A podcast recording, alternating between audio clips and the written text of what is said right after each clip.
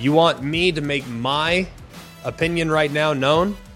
I think within the next three years, every single one of the aforementioned seven schools will be out of the ACC.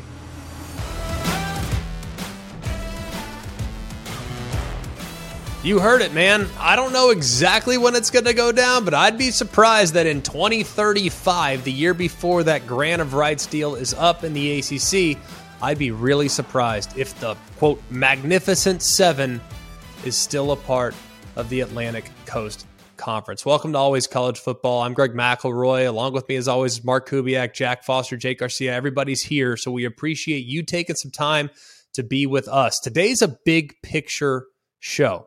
We're going to talk the business of college football. We're going to talk about possibility of realignment. We're going to talk about the possibility of playing games internationally. Where can the sport grow? We're also going to talk a little bit about an apparel deal involving Notre Dame and why some think it might be a little different than some of the apparel deals that have been negotiated in the last 10 to 12 to 15 to 20 years. So a lot of moving parts, bigger picture, not going to dive into the X's and O's, not going to dive into the teams and the games, not today. We talk the sport and the business of college football and we'll do so without wasting any more time. Let's talk about it. The Magnificent 7. That's what we've now coined the seven teams that are trying to look into possibly getting out of their current ACC grant of rights deal in an effort to align with a conference that could provide them with a little bit more economic stability. Now, here's one aspect of it that I don't feel like a ton of people are talking about, man. Where exactly are these teams going to go? Now they're going to sit here and say, "Well, we just want more money." So everyone naturally is going to look at Clemson. They're look look at Florida State. They're going to say, "Well, given the footprint given their ex- excited fan base, their their energy, they're a natural fit to the SEC. But I think there'd be a lot of teams in the SEC that would really push back on the inclusion of teams that are already covered in the footprint. South Carolina, Georgia, and Florida are accounted for. There's absolutely no reason at this point for the SEC to add brands. Why? Because are you technically diluting a product that is already remarkably profitable? That's the question that needs to be asked. The other aspect of it is if the Big Ten wants to naturally align, culturally, would Clemson and Florida State be the right fit? These are all questions that are being weighed right now because all the ACC commissioners, uh, the ACC commissioner, the ACC presidents, the ACC athletic directors are all down right now at Amelia Island trying to figure out what's next for the conference. Now, Jim Phillips, the commissioner of the ACC, is in a remarkably difficult spot. He had nothing to do with the grant of rights being signed all the way through 2036. He had nothing to do with them signing basically everything away with exclusivity to ESPN and the Walt Disney Company for the better part of a decade and change. This was all in an effort to launch the ACC network. They felt like if they launched the ACC network, they would be on equal footing with that of the Big Ten and the SEC they were wrong. However, it's understandable right now why some of these teams are starting to seed into the future and being concerned about where they're going to stand 10, 8, 6 years from now. If the gap that exists between the SEC and the ACC is at least 30 million per school, that compounded over time is going to leave most of these schools in the ACC way behind economically speaking. Let's talk about a few things that have been kind of addressed so far. So far, a lot of teams, those magnificent seven, they've already approached the ACC and they say they want to have an unequal share of revenue. That's not going to work. You look at every conference that has been successful. Why do you think the Big 12 ultimately broke apart from where it was several years ago when Missouri and Texas A&M left? Why did they do that? Because at that point, Texas had launched the Longhorn Network. Texas had received a larger piece of the pie. Therefore, Texas A&M felt spurned. They decided to look elsewhere, and they have now naturally shifted into the Southeastern Conference seamlessly. Missouri felt the exact same way. They needed a partner, and at that time, conference expansion was all about households. Missouri could add St. Louis. Missouri could add Kansas City. Those two households would put those into the SEC footprint with the launch of the SEC network coming up a couple years later that was significant. So, natural inclusion for those two schools in the SEC back in the day. That was all because Texas and Oklahoma essentially demanded more. We need to understand that a unequal revenue distribution is not going to work. It's not. Now, the ACC, they need to survive, right? They need to protect their actual footprint in and of itself. But you start distributing 30% here, 10% here, and you start basically going off of brand names alone, that's not going to work. Even in the SEC, does Missouri pull as much weight as a Georgia? Does Missouri pull as much weight as a Florida or an Alabama? No, but they all feel like they have an equal seat at the table because that's what is best going to allow these schools to remain competitive. In the Big Ten, it's the exact same thing. Is Northwestern sports as valuable ultimately to the Big Ten as Ohio State or as Penn State or Michigan or USC? No. But they're not having a sliding scale because for the long term health of the league, that's not a sustainable model. That's number one. Number two, these numbers seven, these seven schools right now, as we look at the seven schools, where are they ultimately going to go? I already referenced the fact that the SEC would be a natural fit for Clemson, Florida State. Their passion for football, their success historically in football would make a lot of sense. And then you'd look at the Big Ten, okay, North Carolina, Virginia, tremendous academic institutions. They would feel like a very natural fit.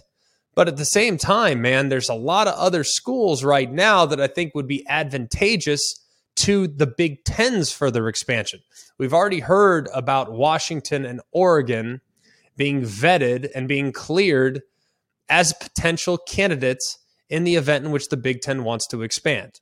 But is the Big Ten really going to benefit by expanding into the Pacific Northwest? Perhaps down the road. But according to sources that I talked to, the Big Ten would actually feel better about the possibility of expanding down the eastern seaboard. That's why I think Florida State, Miami, Clemson, North Carolina, NC State, Virginia, what have you, those would be the schools. And those schools, I think, would be more likely at this point to align with the Big Ten than they would the SEC. Now, conversely, I think the SEC would stand to benefit greatly by adding the likes of NC State and Virginia Tech. You're going to say, well, why do you say that? Because NC State to me feels an awful lot like Texas A&M did when they ultimately left the Big 12. They have a rabid fan base. They absolutely love their sports. I think about Carter Finley. If you have Alabama traveling to Carter Finley, just how crazy and chaotic that environment would be, it'd be absolutely terrific. And then I think about Blacksburg as well. That environment, their passion for college sports, it does feel very much like it would align with the SEC culture. I think those are natural fits. So you think about the SEC's possible expansion. Everyone says Clemson, everyone says Florida State. Well, yes, I understand why culturally they would make some sense. I don't know if it would for sure make the most sense financially. However, getting into North Carolina, getting into Virginia could benefit the Southeastern Conference down the road. Whereas this kind of leave everything? Right now, here's exactly what has to happen. It's $120 million if any of these schools want to leave their grant of rights early. And then there's a situation where every single one of these schools, their home games would actually still be owned and operated under the ACC umbrella. Now, there are lawyers that are looking at this line by line. And I'm not a lawyer. I'm not trying to pretend like I know all the inner workings. I have sources, I have people I talk to. I know that there is a huge groundswell of support amongst the Magnificent Seven to ultimately leave. But if they leave, will they immediately align with a new conference? That's something that a lot of people are not necessarily suggesting. If you talk to people in industry sources over the last several years, part of what led to where we're at right now in the conference realignment world was the fear that Texas, Oklahoma, USC, and UCLA that they would actually go independent like Notre Dame. There was a fear that if those schools, that five school coalition, decided to go independent, then they could down the road potentially go and poach schools like Georgia and Alabama and Michigan and Ohio State. There were fears of a handful of schools deciding to forego the conference model and go down the independent rabbit hole. There was fear of that. There were people that thought that was a real possibility. Could that become a possibility as it relates to the ACC schools that are really unhappy? Where they go and start selling game by game, like BYU did for a million years, like Notre Dame continues to do forever. Could they go game by game and become an independent? Because right now in the college football playoff era, independence, while you can't get a first round bye, while you might have a home playoff game, your access to the playoff is very much real, even if you are without a conference affiliation. So independence is very much on the table if they can figure out the grant of rights situation. That's something that you need to be aware of. Will they ultimately go that route? I don't know. I think it depends which schools are being vetted by which conferences. And at this point, talking to the people that I've talked to, I don't get the sense that the SEC is really mobilizing to expand. The Big Ten, however, would be very open to expanding, but the place that they would be most open to would be in the state of Florida. That would be advantageous to NBC, that would be advantageous to Fox, and that would also be advantageous to CBS. Those are the three media rights holders for the Big Ten. So that's something to keep an eye on. The Big Ten, I think, is far more likely to expand right now. The SEC, not so much. They will kind of see exactly how this all plays out and what these ACC schools ultimately decide to do. Macro, you mentioned you know the Big Ten and the SEC on how they're going about it. I think we know from past realignment that it's the presidents that contact the commissioners for to gauge interest if they can join the leagues. Is that still true? Very much. How it operates? Eh, I think it is to a certain extent. I don't know exactly how it, it all goes down. It's a chicken egg situation. I think there's probably it's not that dissimilar, and I don't know this with any factual argument, but it's no, it's not really that dissimilar to when players are on another team and they hear from their camp, if you will, hey, you know, just so you know, there's a scholarship open and there's an opportunity to compete at fill in the blank university. If you enter the portal, there might be a home for you over here. I would imagine that it's something like that. I don't think these commissioners are actively going and pursuing other places. I think it's the presidents at these universities that are initiating the conversation. Now, obviously, there's a ton of red tape. There's a ton of red tape that you have to sort through when addressing whether or not you can leave, whether it makes financial sense. And we think about Texas. Let's use them as the best example because they at one point were aligned with the Pac 12, decided to stay put in the Big 12, launched the Longhorn Network, basically forced both Texas A&M and Missouri to leave the SEC, became disgruntled with where the Big 12 was heading and ultimately left the Big 12 in favor of leaving for the SEC in 2024. But remember, their grant of rights deal didn't expire until 2025, and it took a ton of money and an agreement between the Big 12, the SEC, Texas, and Oklahoma took a lot of money and an agreement for them to be able to get out of their rights deal just one year early, let alone 12 years down the road. So if we're talking about 12 years and the possibility where you could leave and yet the ACC would still retain the rights to your home games, where does that leave you? So I think it's going to be fascinating to watch. And if you really look at all the brands, okay, all the brands, I think most people would look at the brands. And if you're unfamiliar with who the Magnificent Seven, I'll tell you yet again just who they are.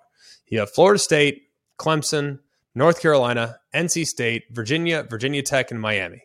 All right, those are the seven that are contemplating the possibilities of moving on. Of those seven brands, what's the best brand? Because I think beauty is in the eye of the beholder. Because to me, if I'm the Big Ten, the brand that I would most want to be a part of our footprint would be North Carolina. But if I'm the SEC, I don't know if I view it through the same lens. If I'm the SEC, I think getting into North Carolina would be really valuable, but I don't know if North Carolina would be the right fit for the league. I am probably in a different line of thinking than most, having called games in Raleigh, having been to Raleigh, having covered Raleigh, having lived in Charlotte for a vast majority of years, and interacted with NC State fans as much, if not more than anybody. They love to hate more than they love to love. And guess what? The SEC fan bases mostly do. They love to hate, man. So I think NC State actually makes more sense for the SEC than North Carolina. But North Carolina, Virginia, to me, feel like the perfect fit for the Big Ten. Virginia Tech, NC State feel like the perfect fit to me for the SEC. It's just a matter of whether or not the SEC wants to expand further in the state of Florida. Are they benefited from adding Clemson in the state of South Carolina? Are they benefited from adding Florida State there in the state of Florida? And what does Miami do? Because I could see Miami being the fact that it's a private institution. I think they could actually be at the top of the top of the pecking order for the Big Ten if they want to expand into the state of Florida. So a lot of moving parts here, a lot of speculation. We all have sources, and every single one of my sources has a little bit of a different opinion as to how this is all going to sort itself out. You want me to make my opinion right now known? I think within the next three years, every single one of the aforementioned seven schools will be out of the ACC. I think 2026, you wipe the slate clean. There's a new playoff format that will be in vogue at that point. Granted, yes, we have the 12 team playoff in 24 and 25. 26, everything essentially gets wiped clean. I think at that point, these schools will probably break away. And then I'm not sure exactly what they're going to do from that point forward. Do they align with a conference immediately or do they play independent? But I anticipate movement coming because where there's smoke when it comes to these sort of things, there is fire. Now it's about whether or not their lawyers can find a loophole to get them out for a little bit cheaper than what would originally be anticipated. Let me ask you this because we've seen the SEC dominate, and I'm talking, you know, not just in, in in football, but in a lot of sports. Okay, if you're the Big Ten, you've had one big bell cow for the last 15 years, and that's Ohio State. Michigan recently a little bit better new commissioner, do you want to be aggressive if you're the Big Ten and say, fine, you know, if SEC is not going to make the move, we're going to go down. We're going to go to Florida State. We're going to go to Miami. We're going to get North Carolina. Hey, we're going to try to get Notre Dame. And at the same time, we're also going to go out west. We have every big major brand left on the table underneath our umbrella. Do you see the Big Ten trying to make that move? I think the Big Ten will absolutely consider that move. It's just at what point does there become a certain redundancy with the brands that you're adding? And at what point is when you are paying each one of your schools just for simple math purposes? Let's say each school is making $100 million a year in the Big Ten. That's not exactly what it is, but just for simple math purposes, it's less than that. I, I don't know if it's 82, 85, whatever it is. Let's just say for simplicity purposes, every school makes 100. Well, is adding both North Carolina and North Carolina State, are both those teams, when you add them to the Big Ten, do they add $200 million worth of value?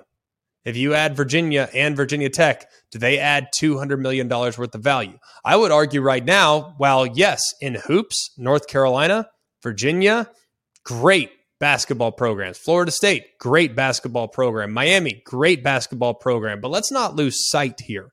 Football is what ultimately moves the needle. Now, you can tell me, well, the basketball is revenue generating. Absolutely, it is. It's big, really, really big. It's the second most profitable sport by a wide margin, but it pales in comparison to the profitability of each one of these college football programs, including that of North Carolina. One of the biggest basketball brands in the land, doesn't matter. Their football program generates far more revenue for their school on a year in, year out basis. Same can be said with Virginia. Same could be said with Duke, even even though they're not part of the Magnificent Seven. Duke football actually makes way more money than Duke basketball. So a lot of things that are in play here, but don't let basketball success get in the way or cloud your assessment of whether or not these teams are going to be included in the next round of realignment. Basketball matters, but not to the same extent that football does when it comes to these decisions that are being made. All right, I got one more just because this topic is fascinating. I mean, we were there and we remember SEC Media Days when it was announced that Texas and Oklahoma were going to be joining the conference. And we remember how frustrated it came across that Texas A&M was. Um, would anybody in the SEC, would it matter if South Carolina and Georgia were like, listen, we don't want Clemson in the SEC? Uh, if Florida is like, listen, we don't want Florida State or Miami in the SEC. This is our state. Is that going to would that have any impact and change any decisions that could be made? Well, it's still the majority rules. So here's I think something that I don't know if it got to Ross Bjork and the Texas A&M administration. I don't know exactly how it all went down, but here's the sales pitch that I would use to anybody that was trying to block someone else's admission say if you put up a strong fight, you are giving off the indication that you are concerned about your own well being if this school enters the league. So, I guess making it a little bit more digestible, if you put up a big fight, you're going to give off the impression that you're scared. And I don't think that's some the impression that anybody wants to put off when talking about the possibility of expansion. If I'm Georgia, if I'm South Carolina and Clemson's on the table, hey, bring them on, man. We've been playing in this league for a long time. We know exactly how the cookies made. Like, hey, if you're Florida, bring on Florida State. We we've been in this league. We know how this league operates. We're going to be just fine whether they're in the league or not. So those would be the messaging that I would advise these schools to use because I think if you try to block someone's admittance, it only gives off a negative impression. So I think it's a real question. I think it's a real possibility. But I also think, too, it's one that most athletic directors will be at the table and presidents will be at the table making these decisions. So when you look at it, I mean, do you have to have unanimous consent for another team to enter in? Uh, I don't know the specifics to that. But I would imagine that if Clemson was really on the table, and say 12 out of the 14 or 14 out of the 16 athletic directors and presidents were on board with them joining the SEC, that they would ultimately join the SEC because I think everyone would ultimately get on board. But I don't think it's going to be an obvious slam dunk for Clemson and Florida State in the SEC. I don't. And I don't think it's an obvious slam dunk that North Carolina and Virginia are going to join the Big Ten. Because right now, those contracts are so significant. They are so, so, so significant that you really better bring an awful lot to the table if you're going to be added in on a pro rata basis. Because all these television partners, they're the ones that are having a lot of say in this as well. Are they going to justify, hey, man, we, you know, we're paying for the 16 team Big Ten, we're paying $1.6 billion now you're going to add teams that don't move the needle to the tune of $100 million each. Yeah, we're good with that school. We're not good with that school. We're good with that school. We're not good with that school. I think Florida for the Big Ten would be very, very, very appealing. I don't know this for sure, but I would anticipate if the Big Ten can expand into Florida and ultimately along the eastern seaboard, that would be really appealing because then you cast an umbrella over the SEC. I think they would definitely consider that. But the SEC is probably going to be a little bit more strategic because they don't necessarily need to have multiple teams from the exact same part of the country. If they can get to North Carolina or Virginia, great. I think they'd be very intrigued by that possibility. But adding secondary schools, not secondary, but schools in the same footprint, I'm not sure it does enough to justify their inclusion at this point, given where things are. All right, and I got one more here, just because I'm trying to think, wrap my head around this. What about the other ACC teams, the the Dukes, Wake Forest, Pittsburgh, Syracuse? I mean, it, is Brett Yormark on the phone as soon as he finds out it's leaving, and like, hey, come join the Big Twelve, and we're a coast to coast conference. Is, is it worth them? Like, what do you think their options might be? I think the Big Twelve, based on what Brett Yormark's done, Yormark's done up to this point, I think they're going to remain outrageously aggressive. Now, are they yet getting to the point where they're adding the four corner schools Uh, are they yet getting to the point where they continue their expansion? Uh, I don't know. But I think Brett Yormark is waiting in the wings. And the first opportunity he gets to potentially add to his footprint, the Big 12, based on what he's done already up to this point in a very short tenure, uh, I think he's terrific. And I would expect him to go after every remaining school extremely hard to strengthen a league that's already done a great job of surviving what's been very turbulent times. Now, let's talk about the play of the week. The pressure to follow up Hpnotiq and Cognac, weighing heavy on the team. Hpnotiq was in the cup, blue, and ready for the play. And boom! Añejo Tequila came in with a smooth assist to Hpnotiq's tropical fruit finish. Shaken, strained, poured. It was green and good! The playmaking splash shifted the tempo. Another great cocktail from the Hpnotiq team. Every season is Hpnotiq and Tequila season. Hpnotiq Liqueur, Bardstown, Kentucky, 17% alcohol by volume. Hpnotiq reminds you to think wisely, drink wisely. This podcast is proud to be supported by Jet's Pizza, the number one pick in Detroit style pizza. Why? It's simple. Jets is better. With the thickest, crispiest, cheesiest Detroit style pizza in the country, there's no competition. Right now, get $5 off any eight corner pizza with code 8SAVE. That's the number eight, S A V E. Go to jetspizza.com to learn more and find a location near you. Again, try Jet's signature eight corner pizza and get $5 off with code 8SAVE. That's the number eight, S A V E. Jet's Pizza. Better because it has to be. Since we're hot on the topic of the business today, let's keep it in the family. Talk briefly about what's going on with the Notre Dame Fighting Irish. Their apparel deal is set to expire here momentarily with Under Armour. Now, this gets a little bit intriguing, and I thought it was a fascinating piece by Andy Staples on The Athletic on some of the possibilities down the road for the Notre Dame Fighting Irish. Now, naturally, they've been with Under Armour for quite a while. They just recently, Under Armour that is, just recently bailed early on their deal with UCLA. UCLA signed a 15 year, $280 million apparel deal with Under Armour Ultimately, Under Armour broke that off, and ultimately they ended up paying nearly a $68 million settlement to UCLA to get out of the deal a little bit early. Now, there have been some aspects of this that are a little unique to the NIL era. When you look at all of these things, how much are the jerseys actually worth?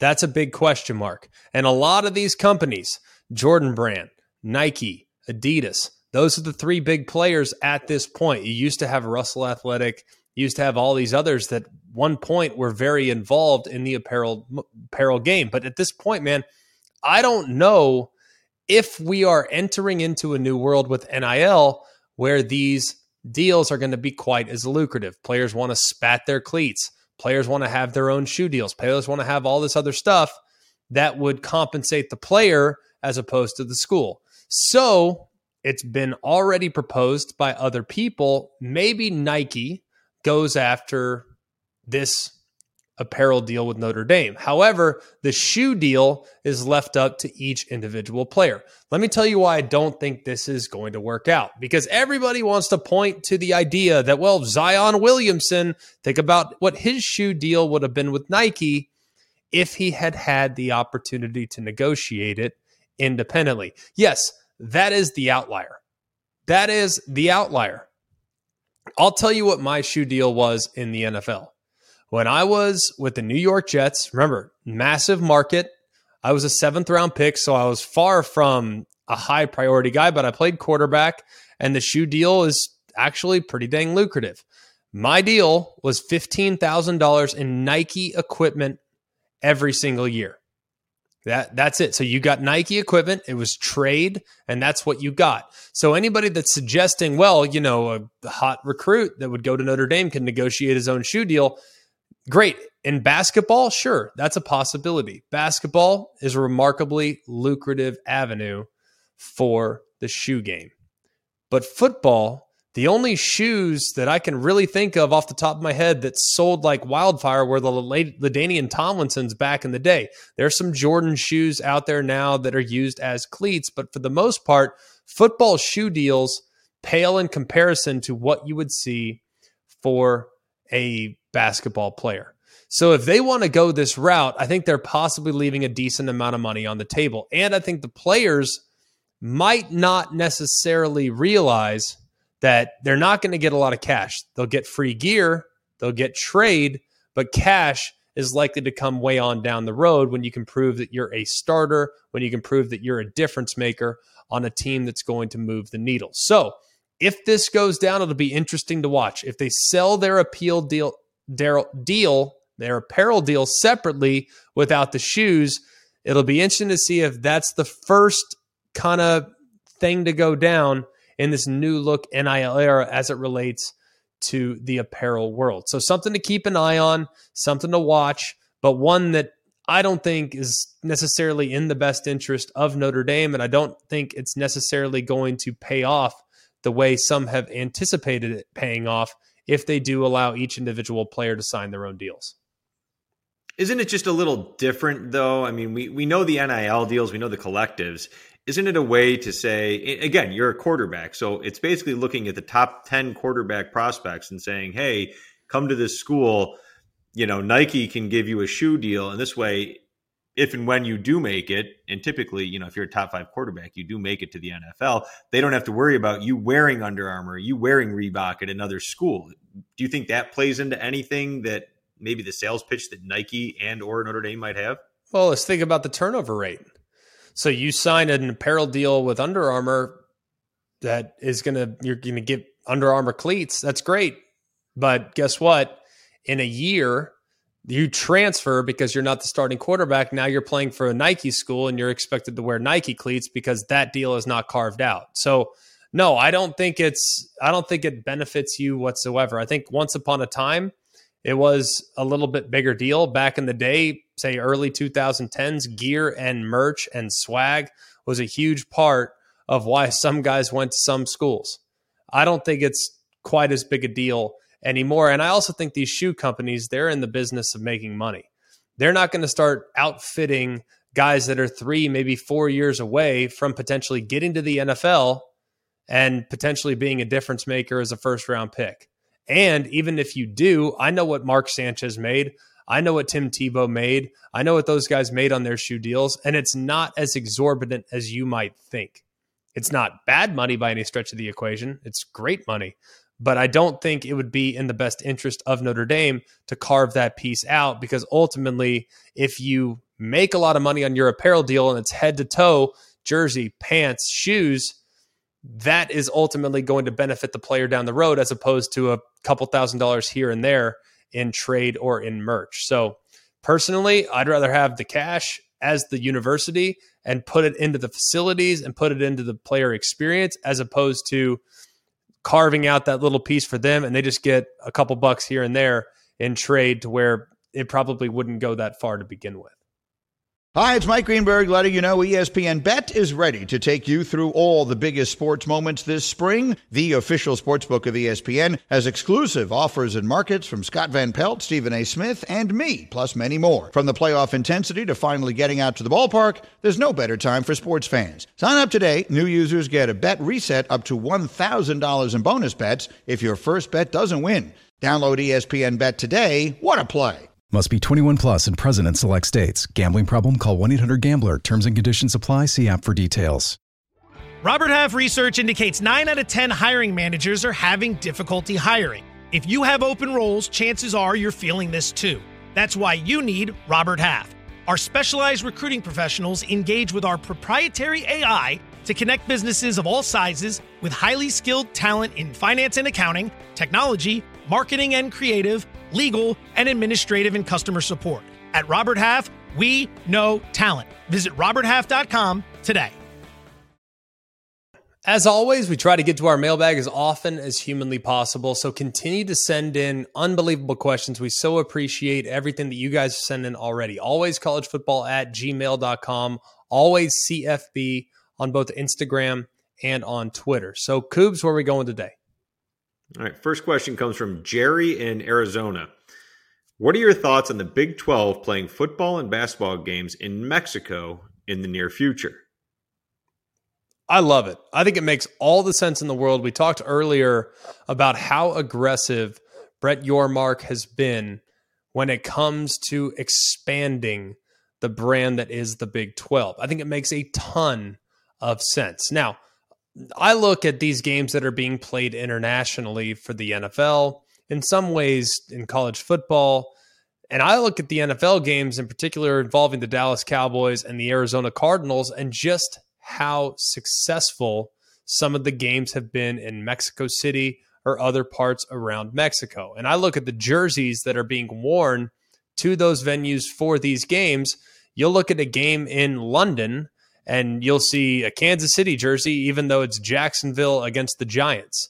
You'll see games in Germany where they're wearing an LA Chargers jersey and a Denver Broncos jersey, even though the two teams that are involved are the New York Jets and the Cincinnati Bengals. Because right now, people in those countries, people in that part of the world, they're starved for football. They've had a taste of it, they've gotten to watch some of it, but they haven't got to experience what it's like to go to a venue and to support some of those NFL teams. Now, ramp that up even more.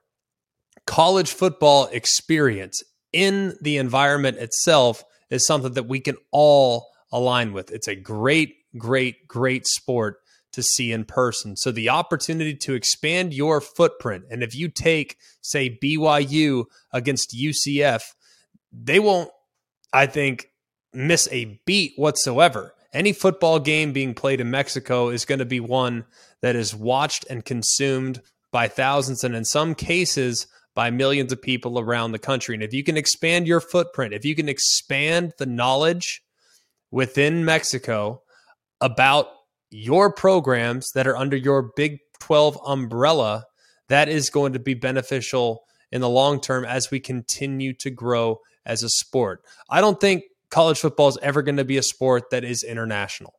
I don't think it's ever going to be one where we start playing ton of games in Europe or a ton of games in Mexico, but you take one or two a year and you play them down there and you can potentially influence a 9, 10, 11, 12 year old kid that's never seen a college football game with his own two eyes. And now all of a sudden he's a diehard UCF fan because he got to see them play. That to me, I think, is a really cool opportunity for the Big 12. So I'm really excited about what Brett Yormark is doing to position his teams and his league to play some of those games in places where there are fans that are dying to find allegiances. As we've told you before, there's absolutely no off season. Not anymore, man. There used to be a time where you'd put college football up on the shelf and you could take a couple months, especially in the summer or right after the season, to just decompress and to get away from it. But no longer, man, with the NIL world, with the portal, with realignment discussions, with new television rights deals that are being put out there. It's unbelievable how much movement is taking place on a day to day basis in the sport that we love so much. That's why we're going to be here for you. We're not going anywhere. We're 60 days out from Media Days getting underway. A lot can happen in those 60 days, and always college football will keep you looped in as much as humanly possible between now and then because we all know that Media Days is the unofficial start of the 2023 season. So keep it locked in right here on Always College Football by subscribing, by liking, by rating, all this stuff. You can do all that both on YouTube and you can do it on our podcast. You can get it anywhere where you get your podcast. So continue to keep it locked in. We appreciate you. It helps us out and helps the show out as well. For all of us here at Always College Football, for Mark, Jack, Jake, I'm Greg. We hope you have a wonderful day. And remember, it's always college football. Hey guys, it's Greg McElroy. Thanks for watching Always College Football. Make sure you like, rate, and subscribe to ESPN's YouTube channel and wherever you listen to your podcast. Robert Half research indicates 9 out of 10 hiring managers are having difficulty hiring. If you have open roles, chances are you're feeling this too. That's why you need Robert Half. Our specialized recruiting professionals engage with our proprietary AI to connect businesses of all sizes with highly skilled talent in finance and accounting, technology, marketing and creative, legal, and administrative and customer support. At Robert Half, we know talent. Visit RobertHalf.com today.